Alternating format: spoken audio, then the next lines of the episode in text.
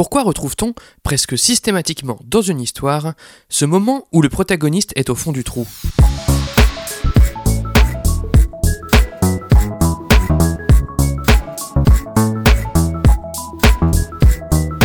Salut et bienvenue dans ce 42e numéro de Comment c'est raconté, le podcast qui déconstruit les scénarios un dimanche sur deux. Aujourd'hui, rentrons dans le cercle familial avec le drame français Le premier jour du reste de ta vie, écrit et réalisé par Rémi Besançon et sorti en juillet 2008 au cinéma. Il nous permettra de déconstruire la mécanique narrative bien huilée des situations de crise chez les personnages. Le premier jour du reste de ta vie présente 5 jours décisifs dans la vie d'une famille de 5 personnes, 5 jours plus importants que d'autres où plus rien ne sera jamais pareil par la suite. Extrait de la bande-annonce. À propos, quand est-ce que vous nous en faites des petits-enfants? Oh non, on a décidé de sauter une génération. Plaisantez pas avec ça. C'est important, vous avez une famille. Vous regardez grandir tous les trois, c'est le plus beau spectacle auquel j'ai assisté dans toute ma vie. Oh, lâche-moi. Tu en l'air mon mariage, c'est ça? Où t'étais? Et je veux plus que tu foutes les pieds dans cette chambre Espèce de raté, va Notre famille se désagrège, c'est tout ce que ça vous fait Ouais, ça me fait l'air, tu peux pas savoir. Je me souviens d'un commentaire d'un de tes professeurs sur ton carnet de notes. À toucher le fond, Mais creuse encore. Les drames familiaux ne dérogent pas à l'avertissement. Attention, spoiler. Qu'est-ce qu'une crise? Notre ami le Larousse lui attribue plusieurs définitions. Tout d'abord, la forte manifestation d'un sentiment, comme une crise de jalousie, ou comme, dans le film de Rémi Besançon, la crise de colère, au moment où le personnage de Fleur, alors adolescente, réalise que sa mère a lu son journal intime. Une crise, c'est aussi la manifestation violente d'un état morbide, en pleine santé apparente, comme une crise d'appendicite, une crise de foie, une crise d'épilepsie. On retrouve également ce mot pour parler de pénurie, une crise de logement, une crise économique. Mais la définition qui m'intéresse le plus dans ce que nous propose le Larousse est la suivante, une situation marquée par un trouble profond. D'entrée de jeu, le premier jour du reste de ta vie nous présente une famille réticente à l'idée d'euthanasier leur chien de 18 ans. Dans la mesure où ce chien a partagé l'essentiel de leur vie de famille, l'idée de l'euthanasie sème un trouble profond chez eux. Cela revient à mettre un terme à ces 18 années de bonheur partagé. Dans leur anti-manuel de scénario, les cahiers du cinéma invitent les scénaristes à ne pas systématiquement demander des comptes à leurs personnages, avec cette idée d'objectif et de performance, mais aussi, des fois, de leur demander simplement comment ils vont. C'est cet instant qui m'intéresse aujourd'hui, l'instant où l'on se soucie de comment un personnage va, que l'on retrouve généralement dans ces situations de troubles profonds. Par exemple, la réaction bouleversante du personnage de Raphaël, le deuxième fils, à la mort du chien, est de remarquer que l'animal a précisément son âge. Raph n'a jamais connu la vie sans lui. Si on précise cette définition classique de la crise, pour en obtenir une particulièrement adaptée à l'art de raconter des histoires, j'opterai alors pour celle proposée par Craig Mazin dans l'épisode 403 du podcast Script Notes. Elle piège le spectateur. La crise piège. D'un côté, le passé ne peut plus être, et d'un autre côté, le futur ne peut pas encore être. Prenez le premier segment du film. Il raconte le départ de l'aîné, Albert, qui part vivre en appartement pour ses études. Pour la première fois, la famille se divise, dans le sens littéral du terme, puisqu'une personne part. À partir de ce jour, ils ne pourront plus vivre comme avant. Il va falloir accepter d'être moins nombreux et de laisser Albert faire sa vie. Pour autant, la mère d'Albert, Marie-Jeanne, n'est pas prête à cela. Elle insiste pour que son fils vienne manger le soir même et lui dresse même un couvert alors qu'il n'est pas là. La pauvre mère est si perturbée qu'elle prend d'ailleurs sur un coup de tête la décision de reprendre ses études, anticipant le moment où ses deux autres enfants quitteront le foyer et qu'elle sera seule à s'ennuyer comme un rat mort. Dans cette situation, Marie-Jeanne est tout aussi incapable de laisser son fils partir que d'aborder sereinement le futur du foyer. Pour autant, elle n'a pas le choix, ni pour l'un, ni pour l'autre. Il faut bien que les enfants partent, et il faut bien aussi que la vie continue. Représenter une crise chez un personnage offre un intérêt particulier pour le spectateur. Le mot-clé, pour susciter l'empathie, c'est la douleur, remarque Frédéric Krivine au micro de la Guilde des scénaristes dans leur émission Secret de scénariste. C'est la vulnérabilité qui permet l'empathie, abonde David Corbett dans The Art of Character. Autrement dit, exactement ce que confère une situation de crise. Le personnage de Robert, père de famille, est depuis toujours en conflit avec son propre père, Pierre. Pour autant, ils doivent continuer à s'entendre, pour garder la famille soudée, mais aussi parce que Robert doit de l'argent à son père Pierre et parce que Pierre stocke son vin chez son fils Robert. Bref, du coup, le père de famille passe tout le film à subir les remarques négatives de son père, et cette crise filiale, génératrice de douleur comme de vulnérabilité, suscite intensément notre empathie. On comprend complètement le dilemme qui se joue, on n'y trouve pas d'issue non plus, et voilà un spectateur pleinement impliqué dans le récit qu'on lui livre. Par ailleurs, ajoute Aristote dans son traité poétique, entremettre la pitié et la crainte permet au spectateur de purger ce type de sentiments en les projetant.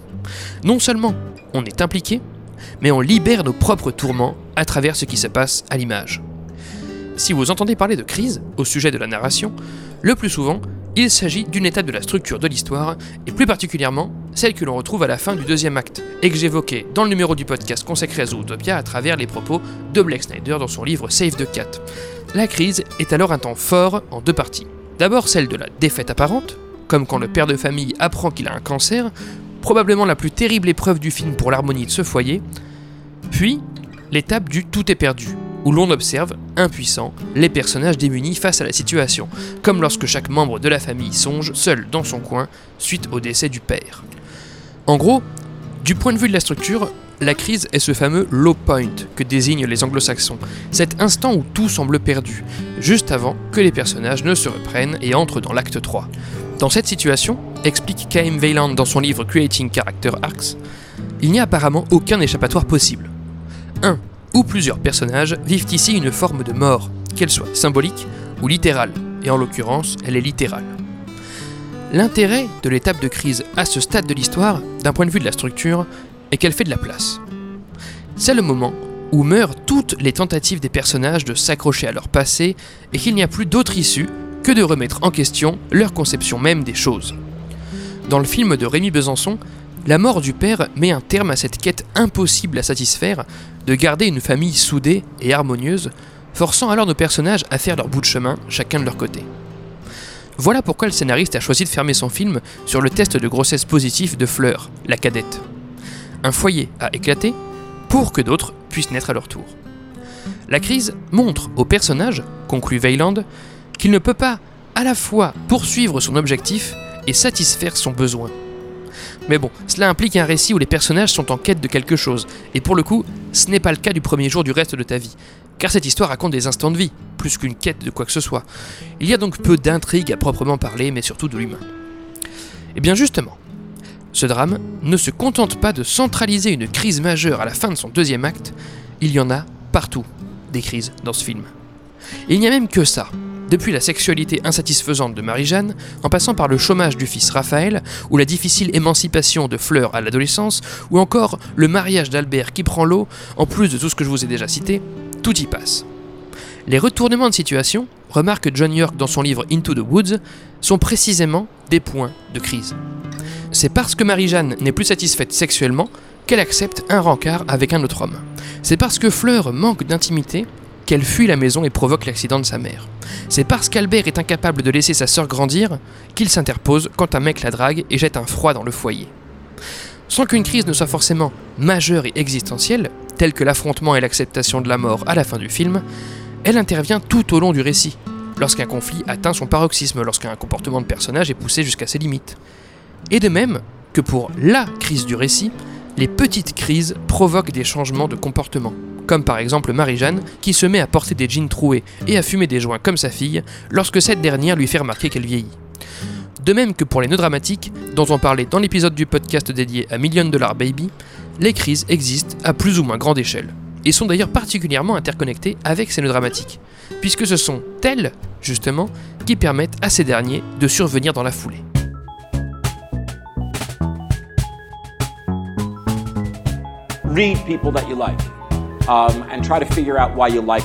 And when you see something or read something you don't like, try to figure out why you don't like that. Be a diagnostician.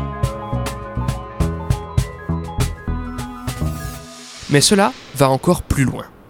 Les crises ne sont pas juste potentiellement partout dans une histoire, elles sont surtout au cœur des histoires.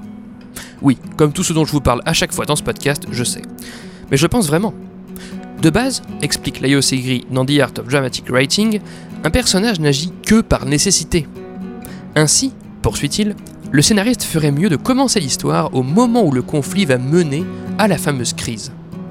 Ce n'est pas pour rien que le premier jour du reste de ta vie ne s'ouvre pas sur euh, des séquences de petite enfance qui ne nous présentent pas les 18 ou 15 premières années du foyer. Ce film présente les différentes étapes de séparation d'une famille. Il est donc totalement logique de commencer très vite sur l'aîné qui quitte le foyer. C'est à cet instant précis que démarrent les 12 années de crise familiale successives, où les rapports entre chacun se tendent, où les points de vue divergent, où les chemins se séparent et où les égaux prennent le dessus. Cet instant de conflit naissant, où une histoire peut démarrer, nous l'avons évoqué dans les numéros de Comment c'est raconté dédiés à Maniac et au sens de la fête. Il s'agit du point d'attaque. Donc, si le moment majeur de bascule d'un récit est la crise, et s'il est approprié d'annoncer cette crise potentielle dès le premier conflit avec un point d'attaque, alors nous ne pouvons que donner raison à Donald Davis, qui avance dans son livre Tell Your Own Stories que toute histoire est articulée autour d'une crise. Plus encore, il remarque que c'est moins l'élément déclencheur que la crise qui permet l'histoire. En effet, combien d'histoires avec un élément déclencheur fort se perdent dans leur deuxième acte pour finalement nous proposer une résolution improbable à défaut de destination? Je ne peux malheureusement pas vous citer d'exemples au risque de vous spoiler, mais notez ce sentiment récurrent, devant une histoire bien racontée, d'assister à un piège qui se referme, à des péripéties en entonnoir, à la convergence d'un personnage vers sa contradiction profonde, pour finalement complètement perdre pied dans une crise cathartique. À ce sujet, approfondissons les mécanismes qui opèrent lorsqu'une histoire inflige une situation de crise à son personnage. Pour le coup, il y a clairement deux écoles. Celle d'Aristote, qui stipule qu'un retournement de situation ne doit pas être provoqué par la méchanceté mais par une erreur du personnage, dans ce cas-là, la crise sert à éduquer ce dernier. Il a fait une bêtise, il en subit les conséquences, il ne recommencera plus. Dans le premier jour du reste de ta vie, Fleur accorde énormément d'importance et d'espoir à sa première romance. Malheureusement, le mec en question ne la calcule plus une fois qu'ils ont couché ensemble, s'ensuit une période de tourment intense pour l'adolescente, profondément trahie, qui à l'avenir s'emballera probablement un peu moins et un peu moins vite. En vrai, il est évident que le responsable de ce malheur n'était pas Fleur, mais son mec. C'était à lui de la respecter et non à elle de se méfier. Pour autant, le monde sentimental étant parfois cruel, Fleur sera désormais mieux armée pour l'affronter. Dans ce cas-là, la crise vient sanctionner. Elle a un sens, un but, une finalité. A l'inverse, il y a la deuxième école, celle formulée par Park Chan-wook en interview je ne sais plus où.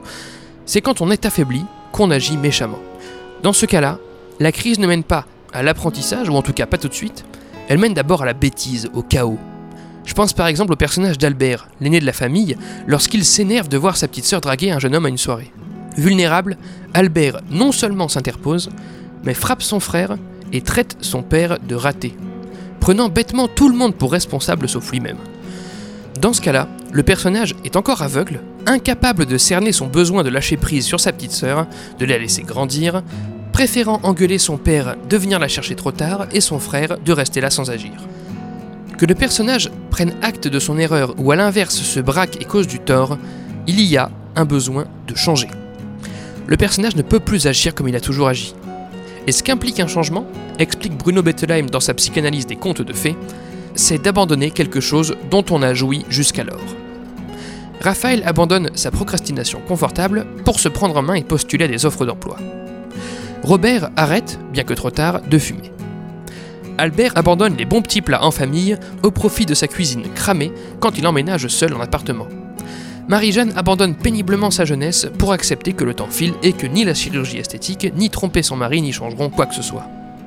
En gros, ne soyons pas hypocrites. Le changement de comportement qu'appelle une crise ne requiert pas seulement d'abandonner nos défauts. Il n'y aurait pas de véritable dilemme dans ce cas il impose aussi au personnage d'abandonner un confort, un plaisir. Rappelons-le, nos cinq protagonistes ont vécu 18 ans de vie familiale harmonieuse. Évidemment qu'il est difficile pour chacun de s'en extraire pour vivre ensuite dans son propre sillon. On sait ce qu'on perd ou ce qu'on quitte, mais on ne sait pas ce qu'on retrouve, comme le dit le proverbe. Voilà ce qui contribue à diviser un personnage, entre quête d'un bonheur passé et nécessité d'évoluer. Enfin, prenons un instant pour parler de la nature de la crise. N'a-t-elle pour but que de nous apprendre à être une meilleure personne, à abandonner nos névroses spécifiques, nos défauts particuliers. N'est-ce qu'un moyen de sanctionner l'erreur? S'il y a bien une qualité que j'accorde au drame de Rémi Besançon, c'est celle de rappeler combien la crise est simplement inhérente à la vie. Là où certains films témoignent des conséquences néfastes de choix discutables, comme les excellents Taxi Driver ou Her, d'autres, comme le premier jour du reste de ta vie, rappellent que le simple fait de se marier, ou d'avoir des enfants, ou de grandir, ou de s'émanciper, sont source de troubles profonds. La crise ne sert pas seulement à mettre en garde contre une dérive, il ne faut pas la diaboliser à tout prix. Elle naît souvent de choix sains que n'importe qui ferait volontiers, rappelle Donald Davis dans son livre. Voilà pourquoi je suis mal à l'aise quand un scénariste nous montre les personnages pleurer pendant des heures et se morfondre lors d'une période de crise. Déjà, le pathos est souvent repoussant et ridicule, car ce n'est pas de voir un personnage pleurer qui fait pleurer, mais plutôt d'interpréter son malheur, mais aussi car il faut savoir accueillir la crise, comme processus naturel. Prenez la tragique mort du père de famille Robert. Elle est plutôt élégamment désamorcée. On nous épargne les cris, les larmes, l'agonie du père de famille, tout ça figure dans une ellipse de 4 mois et c'est très bien. On est ému par la simple perspective de disparition du père auquel on s'est attaché, et par la simple perspective de tristesse chez sa famille, avec laquelle on est également en empathie depuis le début. Cela suffit amplement à émouvoir.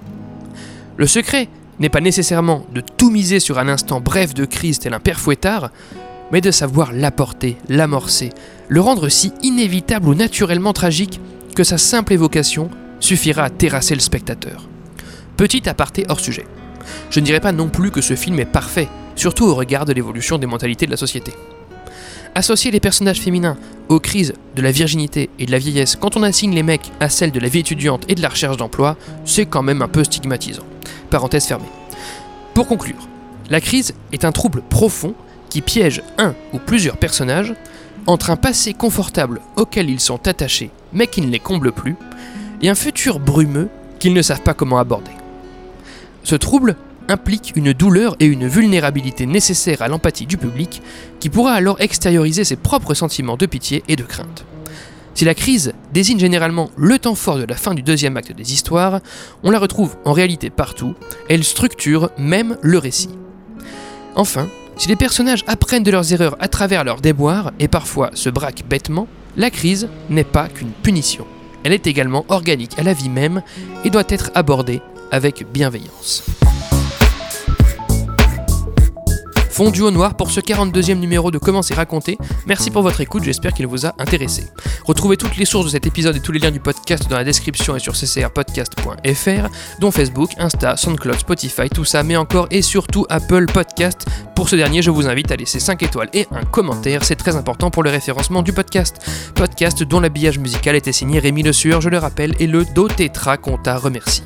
N'oubliez pas qu'une retranscription de chaque numéro de Comment c'est est disponible sur Medium pour pouvoir lire ces analyses à tête reposée.